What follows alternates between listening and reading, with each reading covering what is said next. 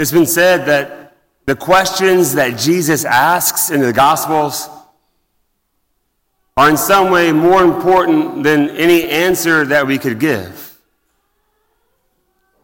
And today, Jesus asks one of those most profound questions.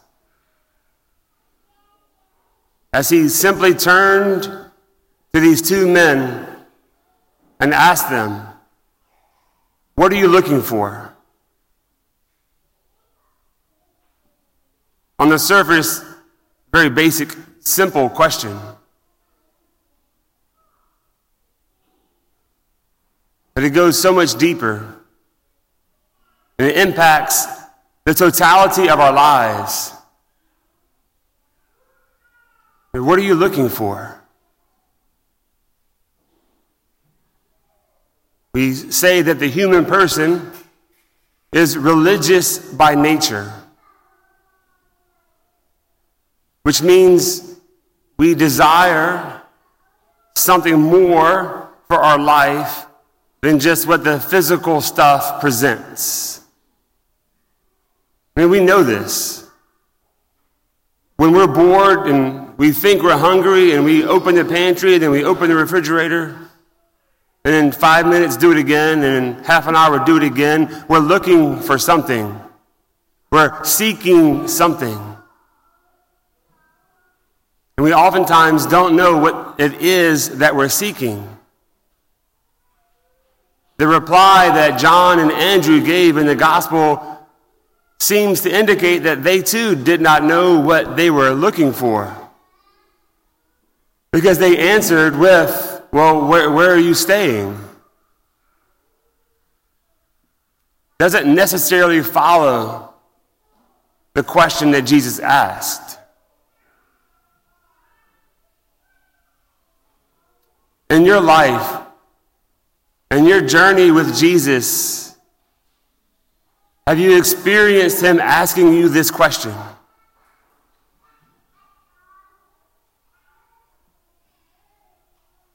Have you been like Andrew and John, following something, following someone? They were disciples of John the Baptist because they were anticipating the coming of the Messiah. They were looking for something, and John the Baptist gave them the promise that it was near, so they began to follow him. But then he, John the Baptist, redirected his disciples to the one thing that they were truly looking for. And today, Andrew and John were anxious and willing and quickly responded to that invitation. They knew what they were looking for. In our first reading, this great drama story of Eli and Samuel. I really encourage you to go back and read the totality of that story. During daily Mass, we've been hearing bits and pieces of it. Samuel, as a young boy, given over to the temple to learn the ways under Eli, the high priest. But just before the passage we have today, the scriptures tell us that it had been a long time since they heard any prophetic utterances from the Lord, that the Lord had been quiet. But when we read the story, we know why.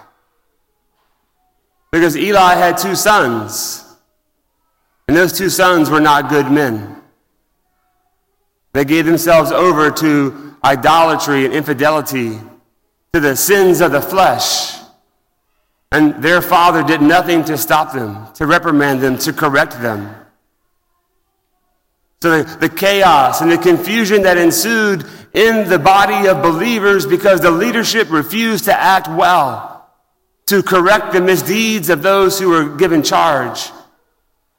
The voice of the Lord went quiet. Not too different from our own day currently. It's hard to hear God's voice. It's hard to know what He's saying to us. It's hard to hear the John the Baptist in our life pointing to Jesus. Because, like the sons of Eli, most of us have failed to heed the warning of, of St. Paul in the second reading. Do you not know that you've been bought with a price? Do you not know that your body is not your own? Do you not know that you're supposed to flee sexual immorality? That's really what he said. Our, our, our soft version says avoid immorality. But that powerful word of flee, it's a stronger word than avoid. And he's specific in the type of immorality he's warning the Corinthians against. Because I think that we could probably say our culture, our woke, progressive culture, is much worse than the Corinthian culture that he was warning them against. The lifestyle, the behavior, the ideologies that the Christians of Corinth had fallen back into maybe not be, not, may not be as bad as what's thrown in our face daily and given to us as something that's good and worth celebrating. And because we as a culture have accepted this, it's more difficult for us to hear God's voice. We're more easily led astray. We train ourselves to seek the next best thing that comes around that offers a momentary pleasure. Or we seek positions of power and, and privilege. Because that still small voice is undiscernible. That the yearning of our heart, the desires of our heart are being unmet. And we allow ourselves to be whipped into a frenzy about this, that, and every other thing. Samuel was, was asleep next to the Ark of the Covenant. Symbolically, it's never good to be sleeping in the scriptures. It's usually, not always, it's usually a bad sign that someone is not attentive. Samuel was sleeping because he did not yet know the Lord, and he did not yet know the Lord because Eli's misdeeds were impacting Samuel's encounter with the Lord. How many in our own lives are not able to hear God's voice because of the choices that we make in our own life? This is a serious charge that parents receive. That when you have your child baptized, you accept the responsibility of raising them in the faith and protecting them against the immorality that's so prevalent in our culture. How well are we doing? Samuel couldn't identify the voice of the Lord. Can our children? Can your children hear God calling to them and speaking to them? And can you help them hear his voice? This is the challenge that the scriptures give us today. Andrew and John in the gospel were willing to leave what was comfortable to follow Jesus. The same thing we had last week with the Epiphany, with the Magi seeing the star, willing to leave their comfort zone to follow. As we begin this new season of ordinary time, where we enter into the adult life of Jesus, where that epiphany is being still given to us, that manifestation, the revelation of God is being made known to us through the adult life of Jesus. Are we listening well to his words? John was writing this gospel 50 or 60 years after the death of Jesus. It was such a, a momentous moment in his life. And he knew so many details. Such a vivid retelling of the story of his encounter with the one who changed his life. Can you tell your story?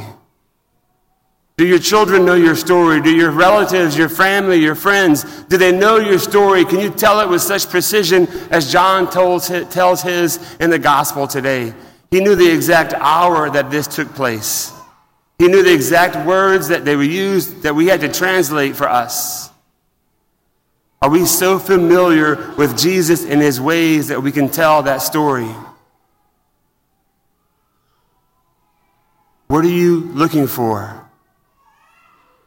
And then that simple invitation of Jesus to come and see. This is the simple invitation of the gospel. That we proclaim the saving message, and when someone asks a question, we say, Come and see. Like Eli was able to point Samuel to the voice, John the Baptist was able to point John and Andrew to Jesus, and Andrew was able to point Simon to Jesus. Each one of us has that same invitation. That it's not just my life with Jesus, but each one of us is called to be the one that points others to Jesus. But we can't point to him if we don't know him. If we can't recognize his presence and hear his voice, how could we ever point someone else to him? And so, if you still need a New Year's resolution, maybe this can be it. That you will make committed time each day to read the Bible. That you will spend time with him, listening to him.